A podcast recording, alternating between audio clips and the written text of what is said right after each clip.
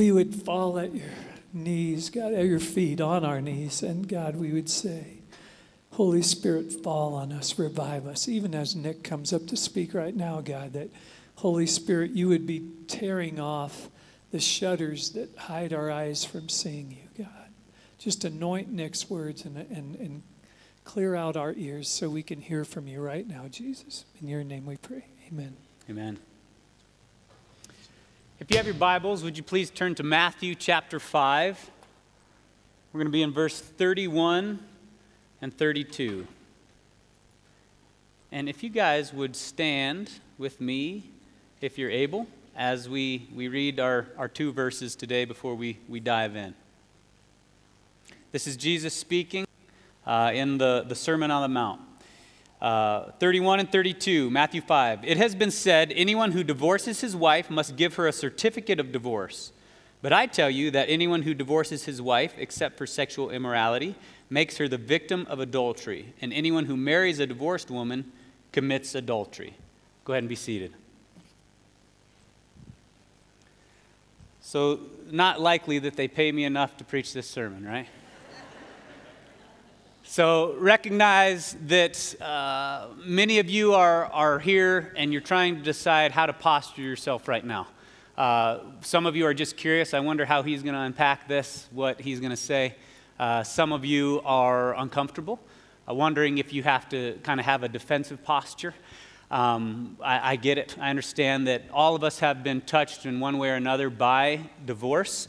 Um, many of us, uh, very personally, many of you have gone through divorce. Uh, many of you um, are possibly contemplating, praying about it right now, um, or are in process. And so we are going to trust, and I'm going to, to trust that God's uh, Spirit will protect us, that God's Spirit will inform us through the living power of His Word, and that uh, as a body and as a, a corporate, uh, hopefully, unity, uh, that we will continue to strive for God's best in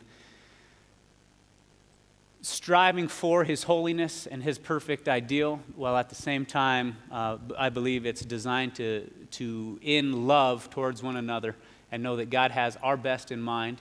Um, and so, as we, as we dive in, take a couple deep breaths, and, and we're going to get through this. We'll be, we'll be A OK. Uh, I'm preaching in a t shirt and jeans today. And there's kind of a reason. If you took this one isolated wardrobe choice and you made and surrounded uh, your doctrine about me in this, uh, you could be mistaken. And so if you took this and you say, well, because some of you think, well, I like that. That's kind of nice. It makes me feel more comfortable. Some of you are really uncomfortable and think, well, that's straight up wrong. Uh, some of you might think, well, I don't think that it's wrong, but I just think it's poor taste. Uh, regardless, uh, what camp you're in, uh, you wouldn't necessarily be wrong in your opinion, but you would be in error if you took this one Sunday and you, you took it all the way to the extreme in saying, well, if Nick, Nick thinks it's okay to teach in a t shirt, that must mean he thinks it's wrong to preach in a suit. You'd be wrong. Or Nick thinks it's okay to preach in a t shirt, so you always should preach in a t shirt. Well, you'd be wrong. And so my point is, it's, it's very dangerous to take one isolated situation, to take one isolated piece of scripture, and to build your life, uh, your, your doctrine around that one isolated situation or one isolated piece of scripture. And in doing so, uh, it's dangerous to then apply your life around and to fit in that, or to take that and critique others. Because if you run this to the extreme, you'd say, okay, well, Ben doesn't preach in a t shirt, therefore Nick hates Ben. No, not really. And Evan Hayes does, so he's okay with me. But you, you, you see my point. If we, if we take one moment and we apply these things in, in hard and fast rules, we get in trouble. And I think the same applies for uh, these two verses on divorce. I think the same uh, for all of the Sermon on the Mount, really. That this is not Jesus' intent, and this is not God's full teaching on marriage and divorce in these two chapters. So we need to let this inform what we believe about marriage and what we believe about divorce, but uh, very dangerous to build your entire doctrine on it. It has been said anyone who divorces his wife gives her a certificate of divorce. But I tell you, anyone who divorces his wife except for sexual immorality makes her the victim of adultery, and anyone who marries a divorced woman commits adultery. I believe that Jesus' main point in the Sermon on the Mount, as you, as you pick up this theme, he says, You have heard it said, but I say. Okay? And so I think he's addressing the inaccurate way that people in the religious culture of that day, he, he's addressing the inaccurate way that the Pharisees are approaching God and the way that they are approaching his law. And so, in a sense, he's saying, You're, you're going about this all wrong. Uh, not only are you wrong in your approach to God, but he needs them to know that they are wrong in and of themselves. And so, really, I think that Jesus is doing, in, in a way, what he always did while he was on earth is he was pointing out their need for a Savior, and he was inviting them to receive him as a Savior. Years ago, I was probably in my 20s, I was in the A frame over there at church. Uh, I was up with the high schoolers for a while, and Chuck Blackler was teaching the middle schoolers. And so I got done and I went down to, to, to listen to Chuck. And right when I walked in the door, he said, You can get to heaven two ways. And right when he said that, you know, my ears kind of perked up. I thought, Whoa, I've only heard of one. Uh, and he said, Be perfect or through Jesus Christ. So we understand what Chuck was doing, right? He was trying to teach these, these young adults that God has a standard of holiness and it's perfection. And it's given that they know, that we know, we are not perfect. Therefore, we're left with one option Jesus Christ. And so I think Jesus is doing a similar thing in the Sermon on the Mount. Instead of just camping on anger or lust or divorce, he's, he's painting this big picture that says the Pharisees' approach to God in a sense, was to take and look at all these little rules and try to cherry pick them and try to, try to bend them, uh, try to create little loopholes so that they could, could feel right according to what they did with God, and then also kind of condemn others and, and control the environment there. And so, like Chuck, I think, I think Jesus is, in a way, he's, he's raising the standard for which they're used to measuring themselves. He's saying, one, your standard's off. But two, as you, as you try to measure yourself and justify yourself, um, he, he's closing the loopholes and he's not making that an option. In a sense, he's revealing that to be right with God, you must be perfect in your thought, your word, and your action if you are going to be right with God based on your own merit. And of course, he's making obvious and kind of bringing clear into focus that this is impossible. Earlier, he talked about uh, same, same, same book, he talks about the sick need what? Need a doctor. The sick are who need healing. And so he's pointing out to the Pharisees and others listening that, that one, you are sick and you need healing, the great physician. And two, your definition of health isn't even correct. So because you don't even have a correct definition of health, you don't know that you're sick. And so Jesus, in a way, is redefining uh, what holiness is. He's redefining how we're going to, to become right with God. And once again, it's an invitation of, to receive his salvation. It was very helpful for me uh, in this passage of the Sermon on the Mount. Um, ben taught Matthew 5.20 uh, that that is, is kind of the, the framework to, to understand the rest of Jesus' sermon. And I think uh, he bookends this piece of scripture. So Matthew 5.20 says this, for I tell you, unless your righteousness exceeds that of the scribes and Pharisees, you will never enter the kingdom of God. So again, he's saying the definition of righteousness that they're using is no righteousness at all. That's not health.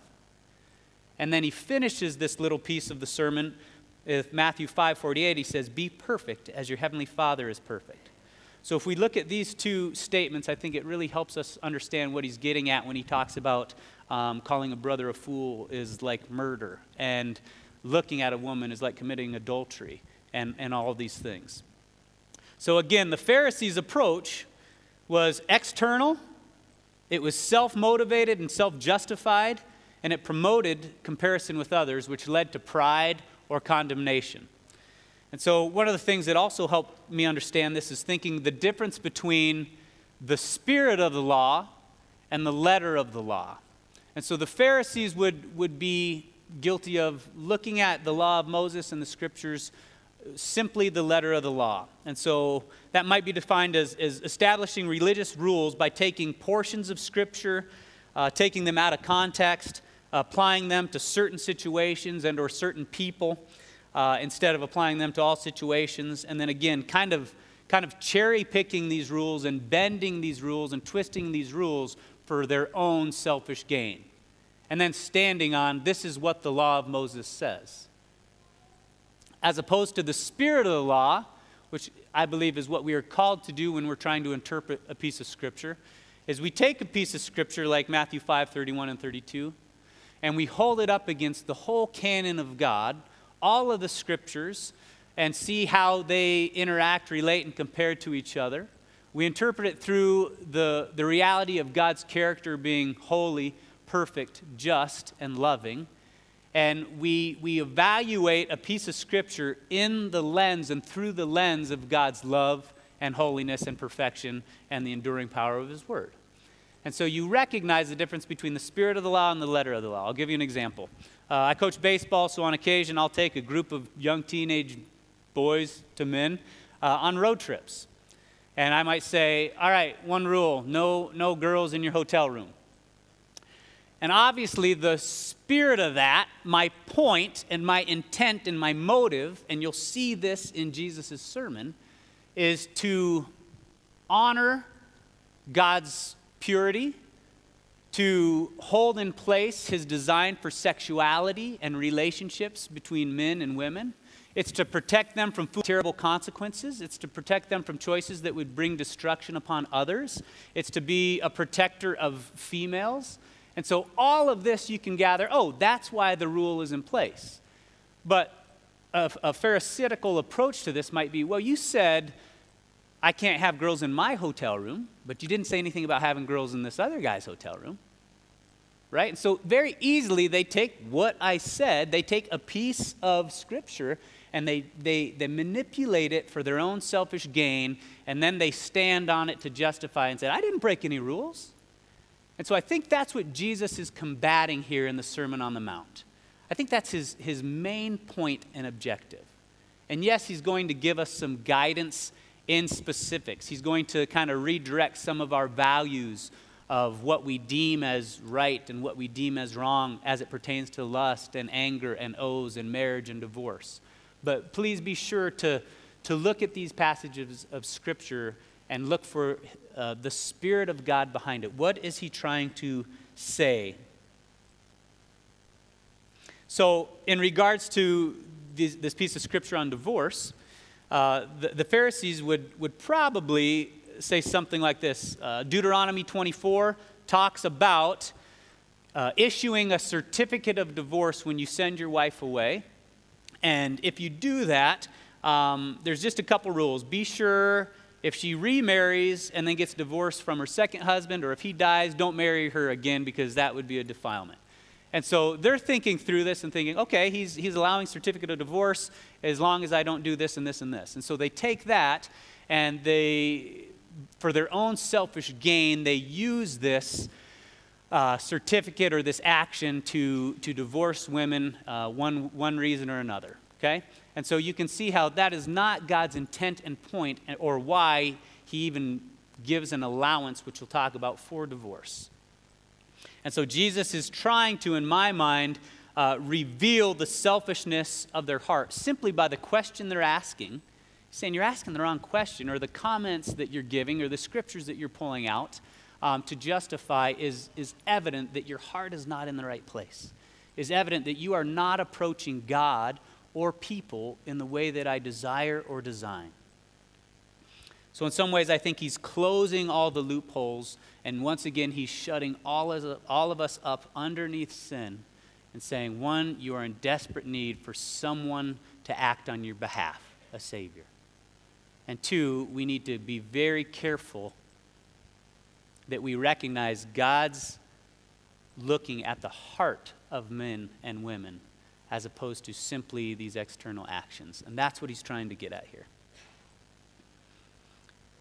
Matthew 5:48 again Jesus says be perfect as your heavenly Father is perfect. So I think part of what he's doing to, to finish off this portion of his sermon is, is saying you're striving for perfection. One, you cannot do it. I need you to see that. Uh, two, you're, that will never get you right with God. But once you have received the forgiveness and the mercy and the grace of Jesus Christ by his blood being shed and poured out and taking upon your sin, once you have received him as your Lord and as your Savior, that his Spirit invades your heart and makes you new, once that has happened, then the most natural thing for that heart to do is continue to strive for that ideal, continue to see the perfect law of God, and to by the power of the Holy Spirit, to live in a way that is in line with that, to, to align your heart with God's heart. Knowing that I need you how I need you, every hour I need you. Jesus is trying to say, as He is your Savior, now this is what we strive for. His perfect plan. So, again, if you look at God's main point, and then you, you hone in or spotlight uh, this teaching on divorce in verse 31 and 32, uh, can be very confusing to try to figure out, well, where does he land? And all of us here are trying to figure out, what is our stance on this? Uh, do we believe in it? Do we not believe in it? Do we hate it? Do we allow it? Is it always wrong? What's our stance on this? And I think in Malachi, God says God hates divorce. And we hear that all the time, right? And I think God does hate divorce because it violates his original intent and his original design for man and for marriage. But in the same book, God says that he hates when we deal treacherously or fraudulently with our spouse. And he says that six times. So that tells you that God hates a lot of things. God hates sin. And anytime that we disobey God, anytime that we come out from underneath his authority, we sin and it's destructive to us and it's destructive to others. And so I think part of our focus must be yes, fight tooth and nail for the covenant of marriage, and also fight with everything you have to love your spouse. I think God understands that his ideal is not met on earth. That doesn't minimize his ideal or his design in any way. Where God created man in his image to reflect him, to be his image bearer to the world. Yet, because man and woman have come out from underneath that design, because we have not trusted in God's love for us, and we have decided to play God ourselves, because we have been disobedient to God, that that image is completely violated, completely distorted, completely marred. And so God hates that. But yet, he enters into the mess that we have made and he, he makes redemption. He, he makes a path of righteousness for that, as individuals as well as in marriage. So when God looks down upon man and he sees that uh, our ideal isn't being met, scripture, scripture uses the phrase, due to the hardness of your hearts, God gave this uh, certificate uh, for divorce. And I think what that means is, is just that, that because we have not allowed God to be the authority in our life, because we have not allowed God to be the Lord in our life and come underneath that, the result is disobedience and the result is destruction. And then it's doubly bad in marriage because you have two people who haven't done that. Or perhaps you have one who is continuing to strive for that holiness, but you have another that you can't control that has not come underneath the authority of God. And so God sees the, the hardness of hearts, God sees the, the devastation, and He hates that.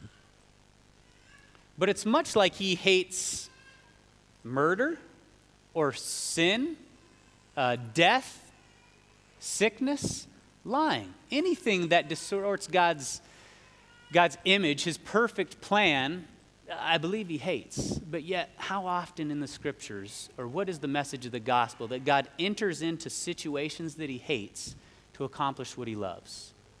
And so I think this passage of scripture, or our, our view of marriage and, and divorce, can, can fit within that framework that says the reason divorce is wrong is because it misses the picture of God's love and of, of Christ, the groom, perfectly loving his church, and the church uh, trusting and fully surrendering with an attitude of, of submission towards Christ. And he's saying, The reason I hate that is because it mars the image. But listen, the action of divorce, I don't believe, is always wrong. Just like we would say that God is always for life. And scriptures say, Thou shalt not murder. But if you look into the Old Testament, you see in uh, 1 Samuel 15 and 18, it's when the Lord, I'll read it to you. And the Lord sent Saul, he was uh, Israel's leader, on a mission and said, Go, devote to destruction the sinners, the Amalekites, and fight them until they are consumed. He gives them a direction to destroy, to kill, to wipe out the Amalekites. Why? Because in their disobedience, they were destroying God's people. And Saul doesn't do it. And so Samuel, the prophet of God, says, Why have you disobeyed God and have not killed King Agag? And so then Samuel, it says this he hacks Agag to pieces before the Lord. Now that's difficult. So, how can God say, Thou shalt not murder, and then the man of God, and by God's command, does this?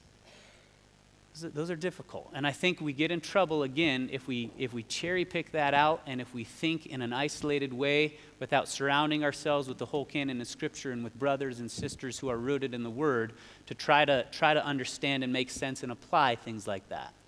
And I think the same is true for, for marriage and divorce.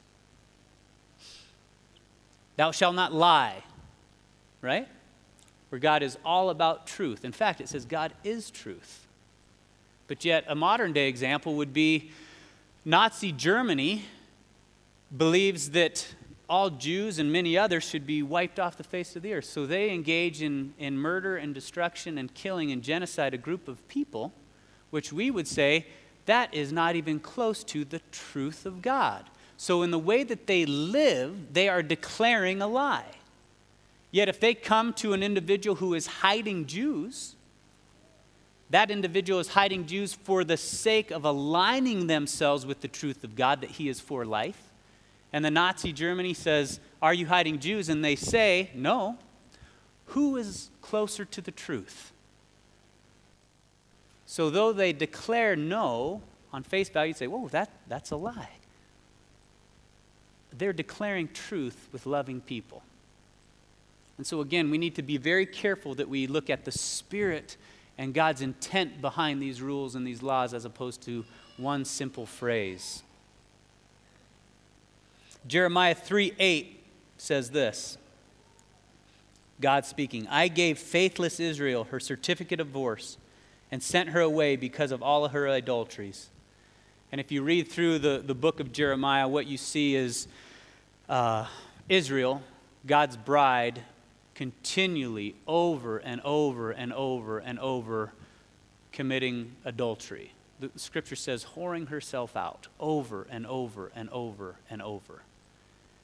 And so at, at a point, God says, I'm sending you away because of what you're doing. But then the rest of the book is God allowing the consequences of Israel's actions deep and long suffering for their adultery. He's allowing a long, long road of repentance, and he's allowing time for that repentance to play itself out. And then he stands in faithfulness and ushers her back in to win his bride again for his name's sake.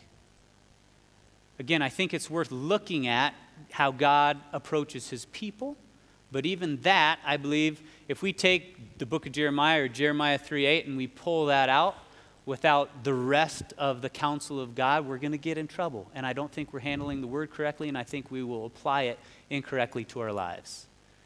And so we would do well to search all that Scripture has about marriage and divorce and to not do this in an isolated fashion, to figure out where we stand. And I'm, I'm pretty convinced that you you can't apply all of that to every little situation. So we need to be very, very careful how we handle this topic. I know many of you who have been divorced or are going through divorce. I know many of you have, have um, searched and examined the scriptures with all of your heart to find out what God is having you do. Here's what I know. If we read this piece of scripture and we read the rest of scripture, we know that God never, ever lowers his holy standard and the sacredness of marriage. Hebrews said that let marriage be held in the highest honor. And he never compromises that. So I believe that divorce is not God's ideal, it's not his desired will. But I also believe that God allows or permits or makes concession for divorce in limited circumstances that are highly regulated. And I think he does that out of love. And I think, in fact, simultaneously, God can hate divorce and then graciously and mercifully allow a concession. And I think it's not unlike many things in the gospel. Again, we're all made in the image of God, designed to reflect Him. And because of our sin and our disobedience, we have perverted and marred and distorted that image. So Jesus does what he always does. He enters into our terrible state. He enters into a terrible situation. He enters into a terrible condition. He enters into a terrible marriage. And he makes the best of it. And he provides hope in it for us as individuals and as an entire species who have been unfaithful to Him. And so I think it is possible for God to simultaneously hate divorce as well as graciously give concessions very carefully and allowance so that we don't do what many times the Pharisees did take the Word of God and apply it to entrap people to further our own selfish gain, to deal fraudulently with each other, and then to hold some piece of scripture over their head to bind them. Read, read through how, how God, how Jesus on earth interacts with the Pharisees when he sees them mishandle the word of God and then lay it as a yoke of burden on others. He doesn't take it lightly at all. Because God's heart is to love us. And when we trust His love, we will obey His commands. When we trust His love, we will walk by faith in obedience. And we walk by faith in obedience, we will, we will love people well. We will love our spouses well. And so, as Jesus kind of wraps this up, I think for the most part, he's saying the only way you're going to possibly reflect me is if you receive my forgiveness if you receive my righteousness, if you receive my Holy Spirit, and then if you bend your knee and follow me everywhere that you go and in everything that you do. So I believe his plea is follow me, follow Jesus into marriage, follow Jesus into singleness, follow Jesus with your sexuality, follow Jesus with the way you treat your spouse. Follow Jesus into divorce. Follow Jesus into remarriage. Follow Jesus into remaining single. All of these things that God lays out of his ways, he says, first and foremost, you must allow me to be the authority in your life, and I will inform what is right and what is wrong. And he will never, ever, ever compromise this. But it is very challenging at times in certain situations with different pieces of Scripture to understand how that applies. And so we pray for His mercy and we pray for His grace, and we do this together. Let's pray. Father God, I thank you so much for not leaving us uh, alone to try to navigate life. I thank you for invading uh, the terror that we create in our disobedience and speaking life into it, speaking hope into it, speaking redemption into it. I pray that we would be a people who continue to exalt your truth and your grace. And we would recognize how those two things kiss one another in beautiful harmony, and that you have empowered us by your Holy Spirit to walk that out in the way that we approach our spouses, in the way that we approach each other, in the way that we approach, approach singles, uh, divorcees, uh, remarriages, God. I ask for your mercy and your grace that you would teach and inform uh, everything that we do in the area of marriage and divorce. And let us continue to handle your word carefully and continue to bend our knee to you, knowing that you alone are good and you alone are God, and we are desperate for you. Amen.